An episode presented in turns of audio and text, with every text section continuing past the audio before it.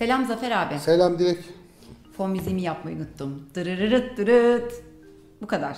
Bunun Kısa için telif ödemiyoruz değil mi? Yok. İyi. Kısa ve net ben besteledim bunu. Zafer abi, Silmarillion bölümlerine devam ediyoruz. Geçen hafta Melkor'un büyük kötülükler yapıp kaçıp gittiği Valinor'un kararışına dair bölümünü işlemiştik. Şimdi aksiyonu bitmez bölümdeyiz. Noldor'un kaçışına dair. Bu bölüm e, eğlenceli bir bölüm aslında meraklılar için. Oldukça aksiyonu fazla bir bölüm. E, sürekli bir hareket var, kaçış kovalama var, e, söylevler var. Ama daha da önemlisi aslında ırklar ve kimi karakterler açısından çok açıklayıcı bir bölüm. Ve e, bu eğlen yani eğlenceli akışın, hızlı akışın yanı sıra oldukça da derin bağlantıları olacak bir bölüm olacak bu. Uzun sürecek biraz. Zaten bölümün kendisi de sayfa sayısı olarak da uzun. Umarım sıkılmadan dinlerler.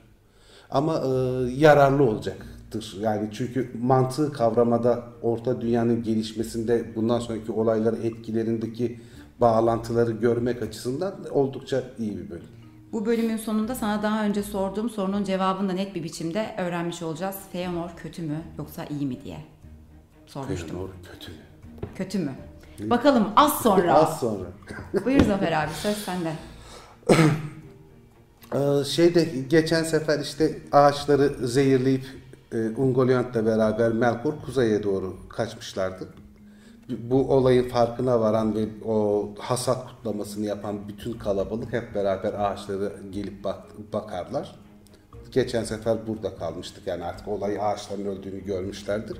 Manve liderliğinde de hüküm çemberinde toplanılır ağaçların hemen yanı başında bir hüzün vardır tabi. Göz gözü görmez bir haldeydi önceden ama Manve rüzgarlara hükmet, hükmeden bir e, Aynur zaten Valar.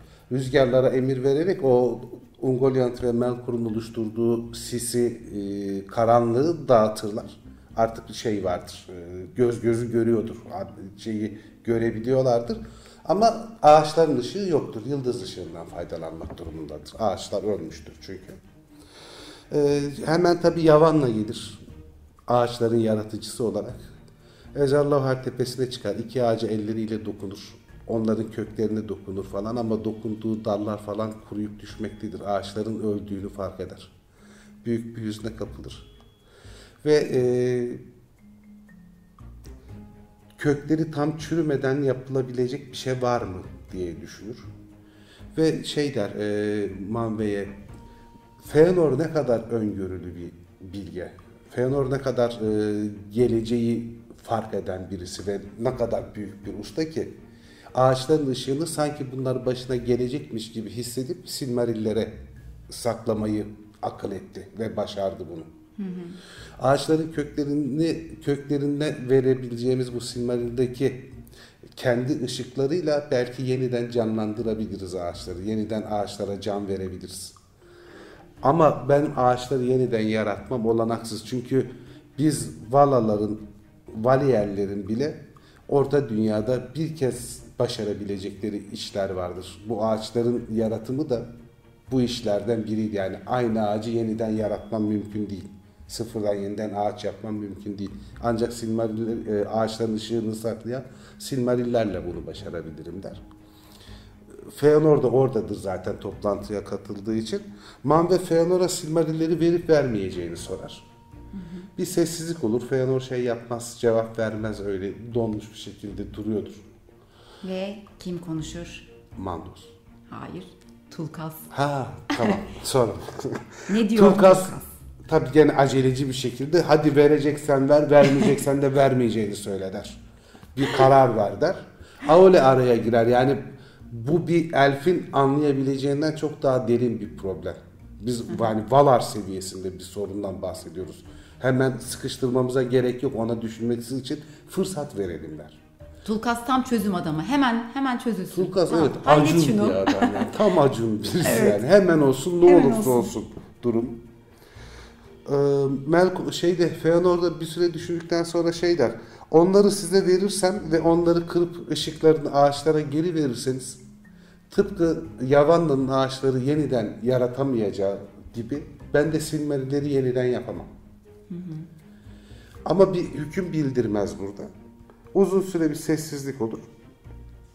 Şey der ya, ve bu Silmarillere ben o kadar büyük bir emek ve sevgi verdim ve öyle bir bağlandım ki bunların ağaçların yaratılması için yeniden var olmaları için bile yok olmaları benim kalbimi kırar. Ben ölürüm ve bu e, Arda'da ölen ilk e, şey kişi dökülen ilk kan ben olurum der.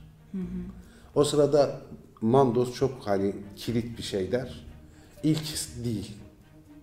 Bunu daha sonra anlayacağız neden ilk değil demediğim. bir süre sessizlik olur ve e, Feanor Melkor'un da içine soktuğu şüphelerle falan e, şey yapamaz, netleşemez. Ama şey der, ben der bunu kendi rızamla vermeyeceğim. Silmarilleri ben yarattım benim ve bunu size vermeyeceğim. Şayet bunu elimden size gücüm yetmez zorla alırsanız da Melkor'la akrab olduğunuzu buradan anlayabiliriz. Aynı soydansınız sizler. Büyük yani e, büyük tepki olur tabii bu duruma böyle ne diyeceklerini tam bilemezler. Ama e, Nienna şey yapar, e, kalkıp Ezallahar'ın üzerine çıkar. Şey kendi e, kıyafetindeki şapkayı, kukulatayı arkaya doğru savurur ve gözyaşlarıyla Ungoliant'ın ve Melkor'un pisliklerini bütün tepeden yıkar. Orayı temizler. Ve yaz tutup bir yaz şarkısı söylemeye başlar.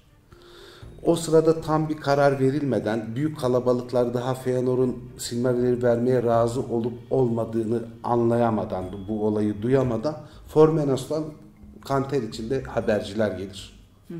Ve Formenos'tan gelen haberler oldukça kötüdür. Melkor ve Ungoliant kuzeye doğru kaçarken Formenos'a yani Feanor'un sürgün edildiği kentine gitmişlerdir. Onların getirdiği karanlıktan falan her, herkes oradaki Noldor o kadar korkmuştur ki kaçmışlardır. Bu karanlığa karşı cesurca durabilen tek kişi Feanor'un babası olan Finwë'dir. Finwë'nin evine gider Melkor ve şey yapar. E, onu öldürür. Burada da Mandos'un ilk kan demediği şeyi anlarız. İlk kan şeydir. Finwë'nin öldürülmesidir. Mandos bundan haberdar yani. Mandos her şeyi bilir ama Manve izin vermeden geleceğe dair bir şey söylemez. Açıklama yapmaz. Ama Mandos bütün e, şeyde EA'da her şeyi bilen kişidir. O onun öyle bir özelliği var, yetkisi var.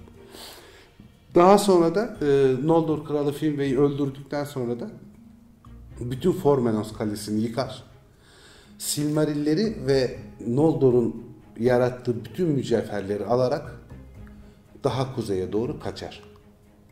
Tabi e, Feanor babasının öldüğünü duyunca korkunç bir şok geçirir. Çünkü yani şöyle diyeyim, ağaçların yeniden yaşaması için kıyıp veremediği Silmarillerinden bile daha çok sever babasını. Yeryüzündeki her şeyden daha değerlidir onu, onun için babası. Ve babasının sevgisi de oğluna öyledir Feanor'a karşı. Yani çok derin bir bağla bağlıdırlar birbirlerine. Ve şey der, e, dünyanın kara düşmanı manasına Melkor'a Morgoth der. Dünyanın kara düşmanı ilan eder onu. Ve bundan sonra da Eldar arasında Melkor kullanılmaz, Morgoth kullanılır. Ben de öyle Melkor için. kullanacağım bundan sonra. Çok yakıştı. Yani bu ses falan olarak da oldukça güzel hakikaten. Evet. Yani Morgoth ağız dolduruyor böyle bir şeyi tınlaması kötü bir ses. Ve şeye de çok kızar. Manve'ye de Tanakulte'yle geldiğim saate de lanet olsun der. Buraya gelip sıkışmamıza da lanet olsun der. Yani e, şeyde böyle büyük bir sinirle konuşur. Ondan sonra da neden orada olmadım ki ben? Orada olsaydım babamla beraber ölsem bile hiç olmasa burada durduğumdan daha yararlı bir iş yapmış olurdum der. Ve şey hüküm çemberini terk eder gider.